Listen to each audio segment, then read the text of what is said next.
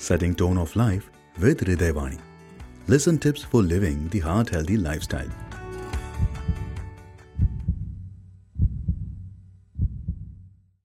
Hello, friends. I'm Dr. Vikas Medep, interventional cardiologist. On this world, on the occasion of this World Heart Day, I would like to discuss about a very important and an underrated risk factor for various cardiac diseases, that is stress. Stress is a very important risk factor, especially in the current lifestyle scenario where everybody seems to be on the run.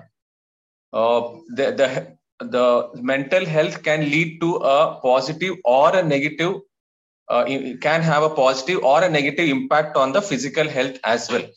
So various people react differently to stress. So what is the amount of stress that a person can handle is a very individualized thing. What are the various reactions of stress in the body? The stress leads to release of various uh, hormones and chemicals in the body which are not exactly helpful. So the stress leads to increase in heart rate, it leads to increase in blood pressure and over a period of time this is not good for the health. This leads to a phenomenon that is called, called as a fight or flight. So either we fight the situation or we flight that is run away from the situation. So long term stress is not a very good thing to have. It leads to long term increase in heart rate, persistent increase in heart rate and, and blood pressure levels, which ultimately lead to various cardiovascular diseases.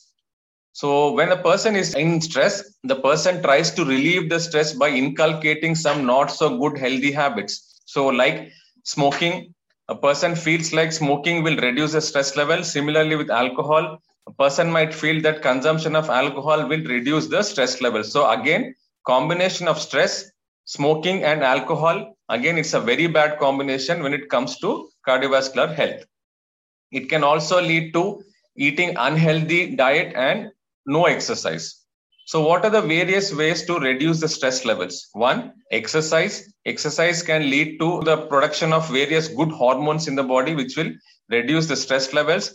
Need to spend some quality time with friends and family. Adequate sleep is an important stress buster. An average adult needs to sleep for seven to nine hours, that is sound sleep for seven to nine hours a day. And inculcating or indulging oneself in yoga and meditation will also reduce help in reduce the stress levels so again concluding my talk stress is a very underrated and a very dangerous risk factor so one needs to do whatever it takes to reduce the stress levels.